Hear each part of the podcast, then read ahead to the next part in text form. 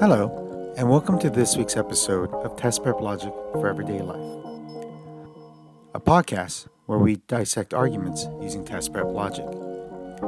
My name is Patrick Choi, and remember, it's by analyzing the arguments and understanding the flaws where we will become more informed skeptics.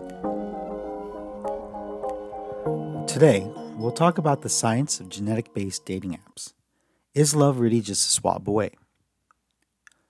Pheramor, a Houston based startup founded by three scientists, aimed to disrupt the dating world by using our biology.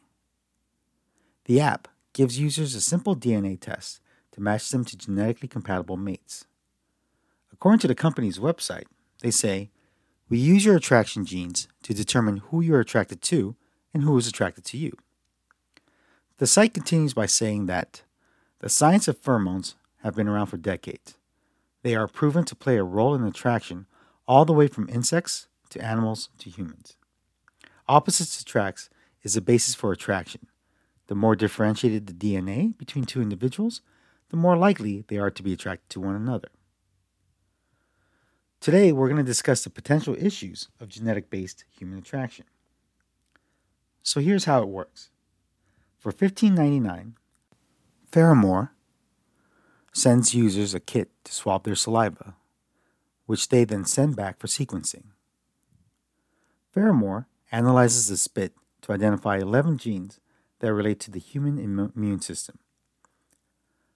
The company then matches you with people who are suitably genetically diverse. The assumption is that people prefer to date those whose DNA is different enough from their own that a coupling would result in a more diverse, likely to survive offspring survival of the species and all. The site continues by saying that the way species can sense how different the DNA is, is in a potential mate is through the smell of their pheromones. Pheramor claims that these genetic differences can be detected through smell. Pheramor is likely using a 1995 Swiss study known as the Sweaty T-shirt study and in this study, researchers showed that women who sniffed the sweaty t shirts of men with greater genetic differences were more likely to select those shirts. Kind of sounds gross. Pheramor is claiming that these attraction genes, the 11 MHC genes that code for the immune system, can be sensed through our nose. So this brings us to, to three potential flaws in Pheramor's argument. The first flaw that we can find in Pheramor's claim is that the company uses your attraction genes to determine who you're attracted to and who is attracted to you. These attraction genes, referred to by Pheramor, is actually 11 genes of the major histocompatibility complex, or MHC. These genes code for proteins found on the surface of cells that help immune systems recognize invaders. I'll admit, Attraction genes sound better than the 11 genes of the major histocompatibility complex. But here we have a shift in terminology. A shift in terminology flaw occurs when one term is swapped for another without any explanation as to how those two terms are relevant to each other. We see examples of this when we, switch the words flight for plane. A plane is an actual plane, the actual vehicle where we t- ride to go from one place to another. Whereas a flight is a pattern, it's the route that the plane takes. We can also see this come up when we when for example our parents ask us, "Hey, did you do all your homework?" and you respond, "I spent 7 hours in the library." Here, we swap the instead of saying, "Yes, I did my homework," we swap it with, "I spent 7 hours in the library." Now, unless there's a correlation between spending seven hours in the library and completing your homework, we don't know how these two are related. The second flaw that Pheramor claims is that the 11 MHC genes create pheromones that make you more or less attractive to a potential partner. But how true is that?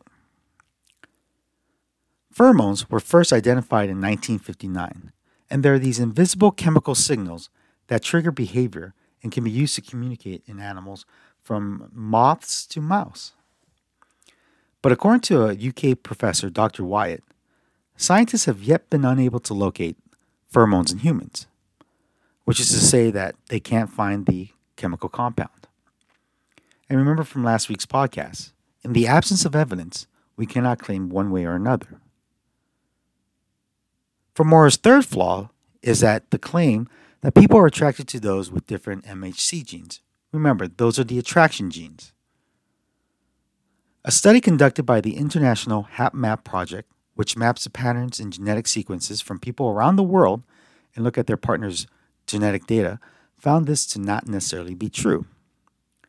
Researchers concluded that if people were really uh, really attracted to others with different genetic makeup, then there would be more genetic diversity than what they found.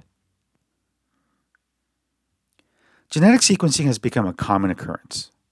One executive that I spoke to for this podcast said that he expects genetic sequencing to be as common as swiping your credit card when making an online purchase. At first, the idea sounds foreign, but people will get used to it. The problem with the ease of all this sequencing data is what do we do with this data? How can we use this data?